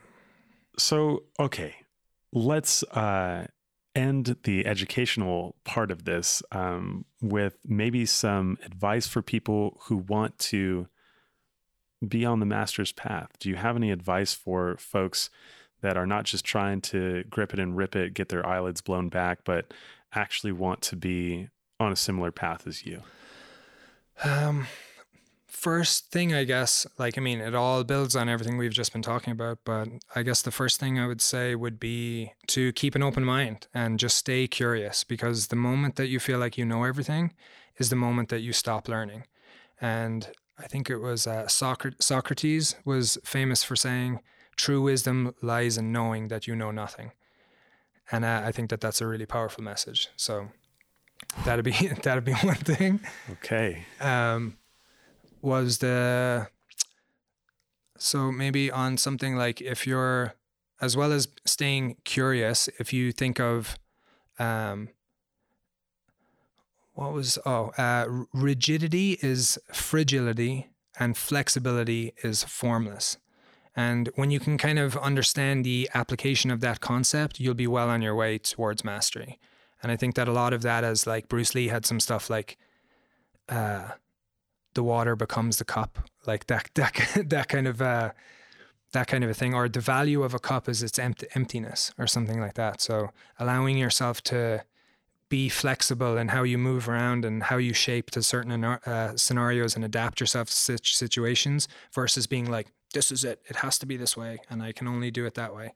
I think that that kind of an idea uh, can be very powerful also yeah, I like that one. Man, that one's great. I, uh, in my later years of, of jumping, when I was actually doing complicated things, that's something that I tried to remind myself on exit points is like, stay fluid. You know, don't have expectation for what's about to happen. Be prepared for everything. Yeah, and then that allows you to to adapt. You know, so exactly. Wow, that's a great one. Okay. And um, the other, yeah, this uh, the thing that I the thing that I love to say to people as well is that uh, good judgment comes from experience, and experience comes from bad judgment. so I had I had, re- I had read that one in a in a skydiving book as well a very long time ago, and I often think of like in situations like when you're an early skydiver and somebody announces over the manifest announces over the speaker saying all A licensed skydivers cannot jump in these winds. And I think in a way that's good because they're like, you don't have the experience to handle the current situation. But in another sense, you almost have to allow people to find where their limits are so that instead of, if you're always relying on somebody else to kind of stand over you and say, this isn't appropriate for you yet, so let's just stay here. And you don't ever have the opportunity to actually push the boundary a little and find that limit. And of course, there's going to be scenarios where you like don't jump a cliff in a headwind is a really good thing, thing to say to somebody uh, but or a parameter to set on somebody. I'm like you don't ever have to actually do that one.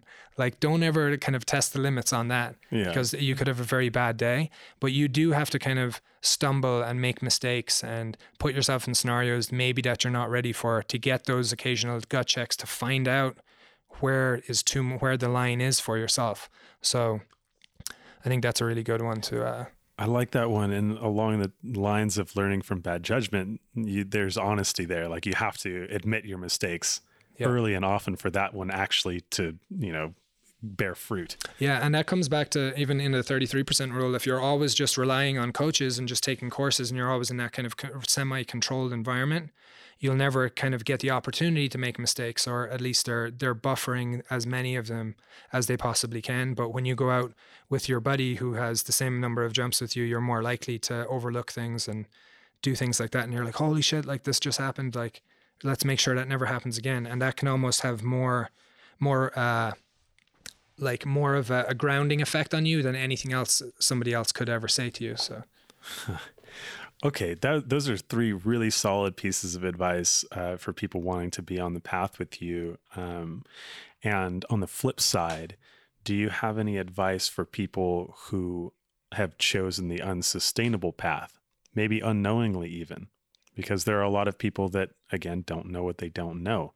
And there are a lot of people that do know what they don't know, but choose to be on an unsustainable path either. And those are some pretty hard people to reach as well. Yeah, and it's it's there's I've met I mean lots of those people over the years, and it's um there's not really any advice I can give somebody who's on what I would call an unsustainable path because I feel like people who are on a path like that are very re- resistant to advice a lot of the time. All I really have for them, especially if they're my friends, is usually a hug and a hope that they ask themselves a little bit more why they're doing what they're doing and I hope that they make it through the fire because I've I've known a lot of people that have been riding that edge for a long time and then they might get the gut check and then they dial it back and then they're like holy fuck I'm I'm stoked I actually made it through that. And then other people that you can see it coming and then it happens and you're just like fuck. Like I saw it coming and you can't do anything about it so it's it's um it's a hard one. Yeah it's really really difficult. So that sounds like advice to basically the rest of us of like you know, if you see somebody on an unsustainable path, just go and try and love that person a little bit. Yeah, and I mean the I think that with like like when we were talking earlier about saying you can do everything right and still get fucked. Yeah. That um, it's like every year we still have people going in from making extremely basic rigging errors or overlooking something on one end of things and then people on the other end that are pushing the limits of what, what's possible and everything in between you know? So i'm not saying that i have the golden ticket to the to the way to move forward or somebody else is doing it wrong or anything like that because we're none of us are safe at the end of the day and that's a a, a title that none of us can ever kind of hold above our heads and say this but i feel like um, you can definitely approach it with the mindset of trying to figure all of that stuff out and be careful as possible and deliberate in your in what you're doing and hopefully that will uh, allow you to do this do it for a very long time. And you've been doing it for a pretty long time and so rounding out our conversation i want to ask what has base given you in that time? Oh man. Uh, base has given me literally everything. Like even even now to be say approaching 10 years in it it's still what i think about the most what i like to talk about the most it's what i like to do the most it's how I make money. It's what I spend my money on. It's how I met my wife. Like it's literally it's literally everything to me. So it's uh, it's hard. It's very now, especially like when we were talking about the health stuff before. It's very even if uh, even if the day came where I was unable to jump physically myself, I think that I would be able to find some purpose in the community in some capacity of doing something, and I would create some space that I could still get fulfillment out of it. So. Well, uh, then leading on to that, what are you doing now? Um, so at the moment, like things are kind of there's some stuff going on with the health thing, like we had talked about as well, and that's going to take me through the end of the year. But um, my wife and I are actually moving to Italy next year, so at the end of either December or January. So we got a uh, three-unit apartment building that's five minutes from the LZ at Brento. Nice. And uh, yeah, going to live in one apartment and like run a guest house out of the other two for for jumpers. So that's going to be the, the the new chapter. So you're going to be running a base house, also providing instruction out there. Uh, eventually, yeah. I, I, think the the priority in the beginning will be to get the accommodation thing set up and kind of create a, a place where um, jumpers can kind of hang out and just kind of be over there. I had ran a hostel here in Twin years back, and that was um, uh, what I did initially when I get over. But I think based in like I'm very excited for the full immersion and new chapter for myself being in the terminal environment, seeing as I've spent so much time in the slider down environment now. Like I said a while ago, I was like, I still feel like uh, I feel like a student all over again. You know, I have this whole new world to explore and all these things to learn, and I'm very, very excited about it. But just given my nature, I feel like I'll naturally kind of slide into into that role as we go on. And uh, yeah, we're both really excited about it. Like we both love Italy. My wife speaks Italian. Her grandfather was born in Rome and um, we're both really really excited to to go over and kind of start that new chapter and i have to give her credit where credit is due for it as like this whole project would never have happened if it wasn't for her we had she found the property she did all the communication with the owner she speaks italian so that was very helpful. And there was so many roadblocks on the way of trying to get a mortgage in a different country and all these unforeseen things that popped up that she was just just kept I, I was saying we don't have to like it doesn't have to like, be this difficult or anything. And she made it happen you know? So yeah difficulty to, uh, really doesn't uh doesn't matter to sequoia. She yeah, is just an absolute crusher. she rises to the occasion. yeah, i would say 100% so oh if anybody God. is um interested in keeping up to date with how that's progressing uh you can go to base grotto g-r-o-t-t-o com and it's just a landing page at the moment. You can plug your email in there and we'll send out updates as we get closer to the time so. And then how do people find you if they want to continue conversations about base jumping or get you for some education? Where are you available? Uh, my training website is baseguiding.com so my phone number and email are listed on there and just some information about the different things i i do so very easy to get a hold of me. Nice. And is base gear coming with you to Italy? In some capacity, I've I've kind of been like trying to figure out the best way to navigate that. So, I mean, all my business has been in the US and kind of slider down focused with the kind of equipment that I carry. So, um, we'll we'll see. We'll kind of I'm just going to play that one by ear. Cool. Well, in the meantime, uh, all the best, and please send your wishes to John in his uh, road to recovery, health wise. Um, thanks for joining us on the podcast. I really appreciate you taking the time. Thank you so much, dude. I think this is a great thing that you're doing, and it's really good to sit down and get some uh, a lot of this kind of backroom chat out of the way. I think it's a, a really cool thing to have more long form conversations with people, and I love listening to the show. So I'm honored to be on it. We hope you enjoyed this episode. If you have any thoughts about what you've just heard, please don't hesitate to reach out to us. Big shout out to Mark Stockwell, our sound engineer and co producer. We love you, and we couldn't do this without you. If you'd like to learn more about the podcast, visit our website, exitpointpodcast.com. Until next time, take care.